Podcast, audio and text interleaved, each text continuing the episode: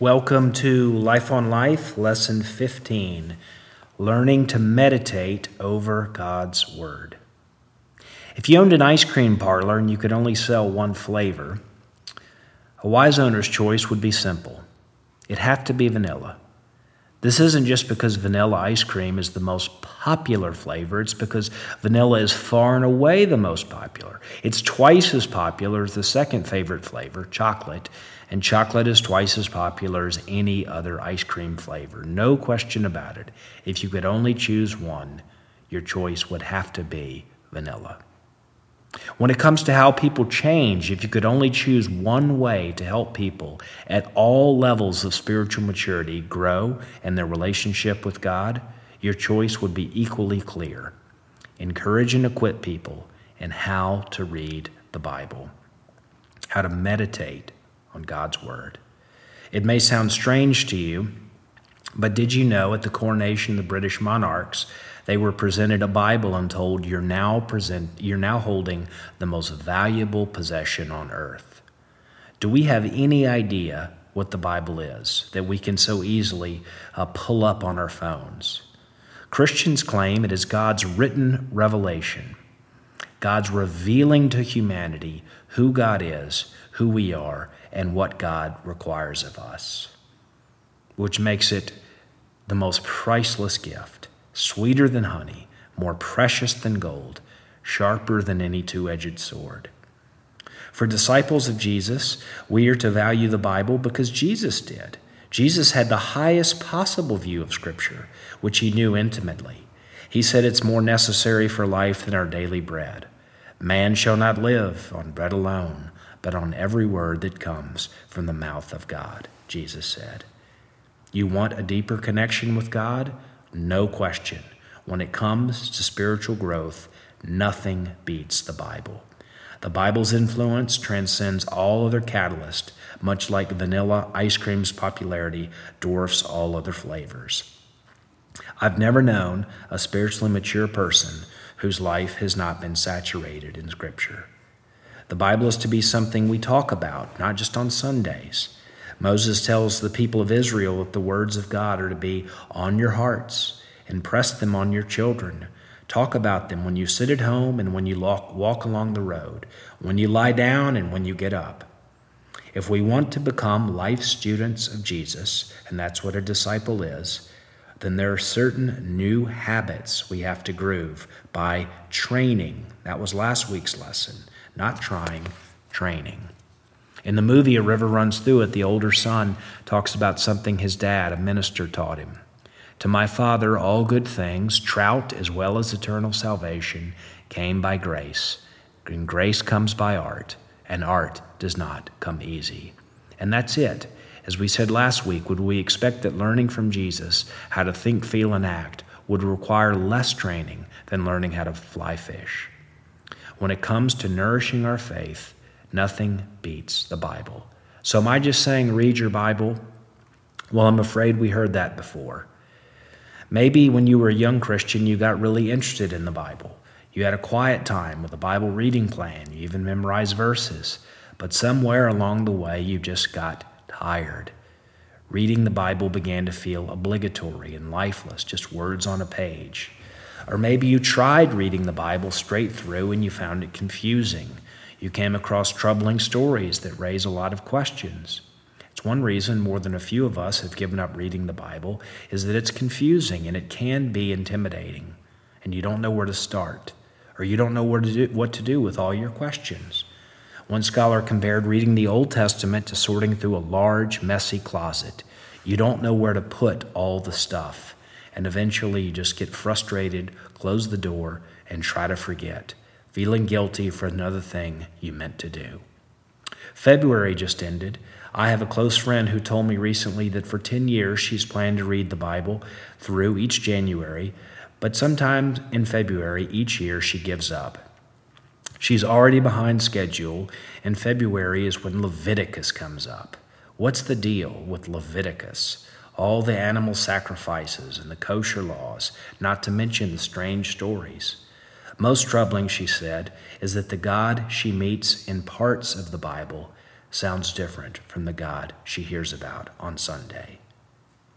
Well, a big reason people give up on the Bible is that we're confused about what the Bible is. Think of it as God's story of the world, written in two acts, what we call the Old Testament and the New Testament. If you walked into a play at intermission, it's hard to understand what Act two is really about. And if you walked out after Act one, confused or troubled by some admittedly troubling scenes, you'd missed how those scenes are cast in a new light by Act two. Well, the Bible is God's story. God's the main character. The life, death, and resurrection of Jesus, these are the climax of the Bible's one unfolding story. Everything in Act one is building up to Jesus' entrance, and everything in Act two is about him appearing on the stage and what that means for the rest of the world's story. Christ is the climax of the play, and every scene points to and finds its meaning in him. But this lesson is not about how to understand the Bible either, from Genesis to Revelation. That's an important question, having a sense of where all the pieces fit in the larger story and what it means to say every story whispers his name. And I wish everyone in our community could be more familiar with the scope of the whole Bible, both acts of the play, all the scenes. And for this uh, matter, Bible study and reading for learning is vitally important. That's what a lot of us think about when we think about reading the Bible. But that's not what this is about. Nor is it about our very important questions. Can I trust the Bible? Where did it come from? How are we supposed to understand that it's inspired? Uh, divinely inspired, but humanly composed. Are we supposed to take the Bible literally? What does that mean? What's the significance of the Bible being written more than two thousand years ago in a completely different context? Those are important questions. And for the curious among you, I put some resources together in an appendix. Of course, people who take the Bible seriously will have questions. But this lesson's not about that either. This lesson is for those of you who believe the Bible is God's word to us. You know you're supposed to read it, but you just keep getting bogged down. For a lot of us, let's be honest, the Bible's like eating our vegetables. We know we're supposed to, that it's good for us, and we'd feel better if we did. But we just can't bring ourselves to make it part of our daily diet. Now, you might have had on occasion amazing experiences reading the Bible, but I'm more talking about developing the regular habit, so it moves from duty to delight, so it becomes something you never want to miss, like habits that no matter even if you're on vacation, you would never miss, like drinking your coffee or checking your phone. That's my question. How can reading the Bible become a daily habit you never want to miss? I'm going to give you five time-honored steps. And by time-honored, I mean this is a practice from ancient days called sacred reading. We need to recover this ancient practice for our busy modern lives. This is a different type of reading than we're used to. This is not reading for information, like reading a book or newspaper, but it's reading for transformation, like reading a love letter, where you pore over and savor every word. That's how some of the early church talked about the Bible, a love letter from God. That used to sound sentimental to me and overly pious. Part of it sounded appealing, that the one who loves me has a personal message for me, and yet when I actually tried to read the Bible for myself, it did not sound like a love letter. It felt more like a box to check. When I was a corporate banker and a young Christian just learning to read the Bible, I was taught three steps. Observation, interpretation, application. I'm grateful for those Bible studies. That's how I learned the Bible's content. But if I'm honest, it didn't feel like a love letter.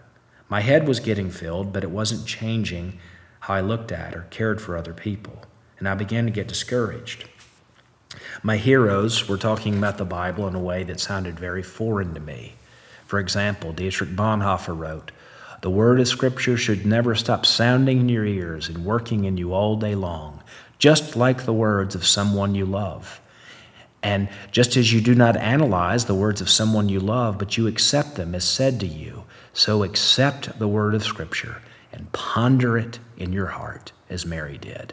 That is all." How does that happen? Not for pastors like Bonhoeffer, but for normal working people. For busy dads and tired moms and college kids and grandparents. A few years back, someone showed me this ancient method of, script, of sacred reading where I can listen, learn to listen to what God might be saying to me today. The Bible's word for this, mentioned over fifty times in the Bible, is meditation. We don't use that word much today, and when we do hear it, it's often referred to in Buddhist or non-Christian circles as a type of mental training. But it's also a very important word in the Bible that we need to recover. Psalm one says we are to meditate on God's word day and night. What is meditation? It's not Bible study, but it is grounded in reading the Bible. And it's not prayer, but it does include space for silence and listening. It's a combination of both, but it's neither Bible study nor prayer. It's, it's meditation. It's ancient and it's biblical, and it has five steps. First, prepare. You're not going to fall into the habit of biblical meditation. You have to prepare. Prepare by making it easy, attractive, and urgent. Easy. Remove the barriers beforehand. Social scientists tell us the best way to train yourself to run in the morning is to lay out your clothes the night before and set them by your bed. Make it easy. For scripture meditation, have everything set out. Set your Bible out the night before. Decide where you're going to sit. Decide what you're going to read. Start simple. Start small. Start with one of the Gospels, Matthew, Mark, Luke, or John, and just read one scene, not a whole chapter. That's like learning a semester of Spanish in one night. Just one scene. You make it easy and you make it attractive. I picked on Leviticus earlier. For some of you, Leviticus might be your favorite book in the Bible. But starting there is like giving a kindergartner an algebra text. Start with something attractive, a gospel, a letter of Paul. I mean, sure, you'd like to do algebra, but that takes some preparation. So make it attractive and make it urgent. There are so many metaphors in the Bible, about the Bible, but one is daily bread. Like if I don't nourish myself in this each morning, I'm going to be hangry all day, reactive and impatient. In another place, the Bible is compared to a washing agent, washing with the word, Paul says in Ephesians five. And we get it. My mind is cluttered, messy, and foul. If I don't wash my mindset with God's word each morning, I'm going to be fouled up all day.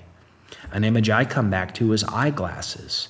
On my own, I don't see I don't see myself well, others, or God clearly. My, my vision gets blurry each morning when I wake up. I'm surrounded by lies. My brain lies to me. The world lies to me. So I need Scripture. I need God's eyeglasses to help me see clearly. Easy, attractive, urgent. You won't prepare to read God's Word until your heart's convinced. If I don't do this today, it'll mess up my whole day.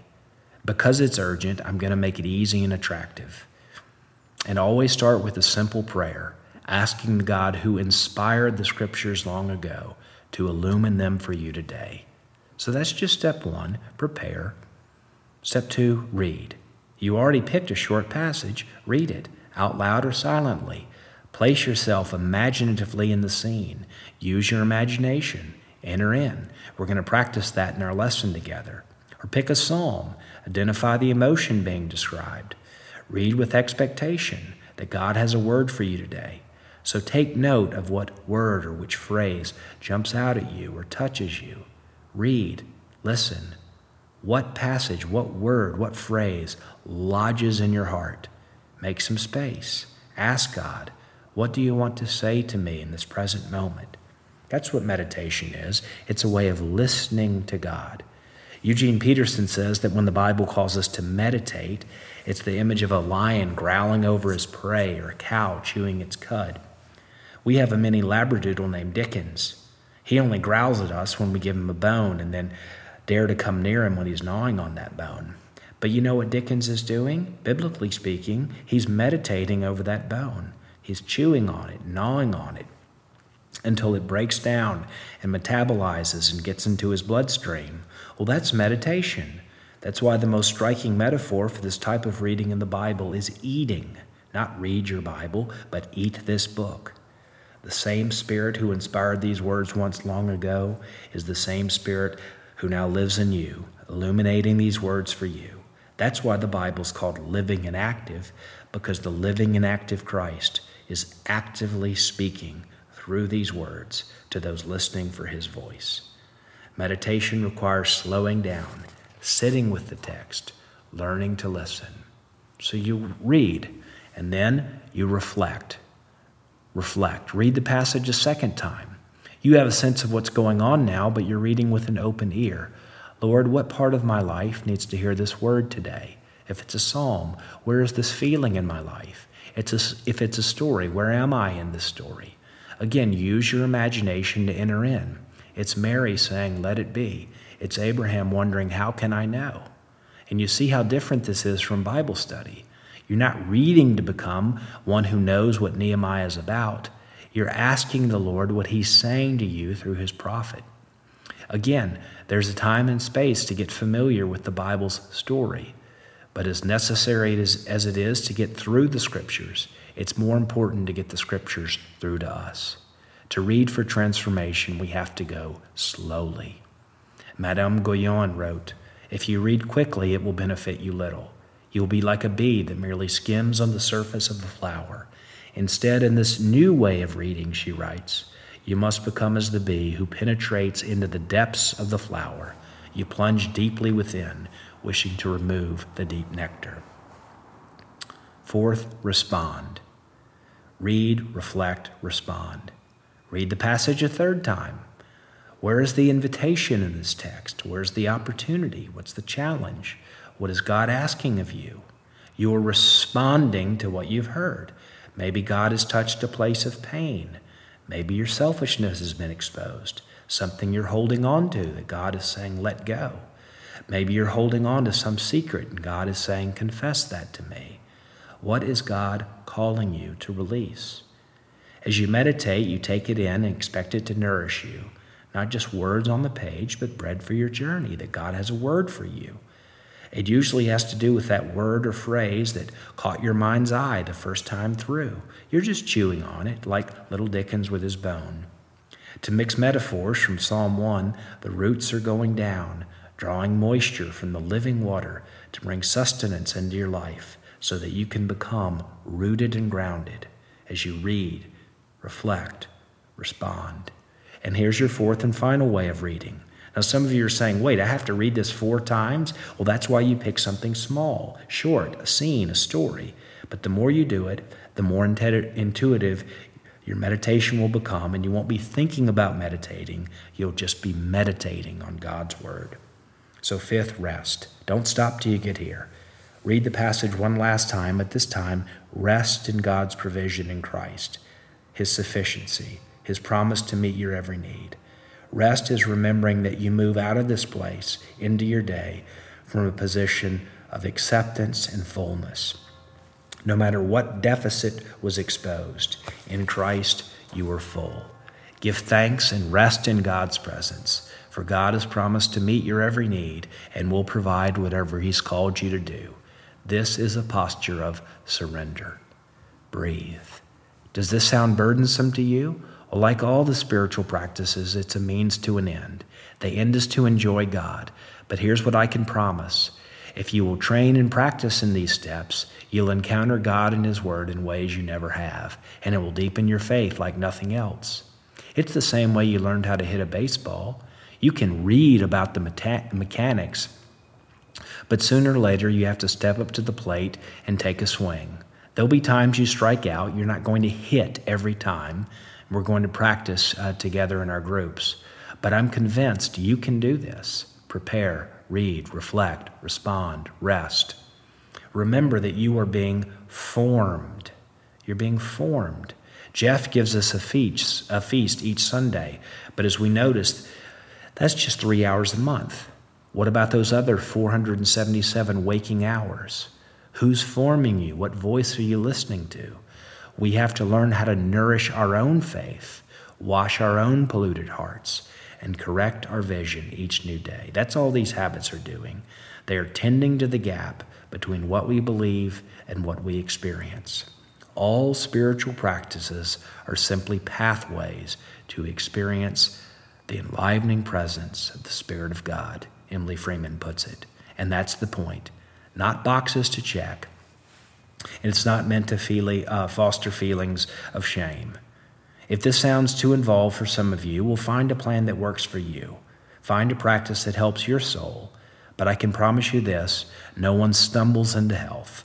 And I can promise you one more thing, that there is no way you will grow in the knowledge of God, deepen your faith, grow in your love for God, and increase your hope without engaging frequently, if not daily, with the Bible.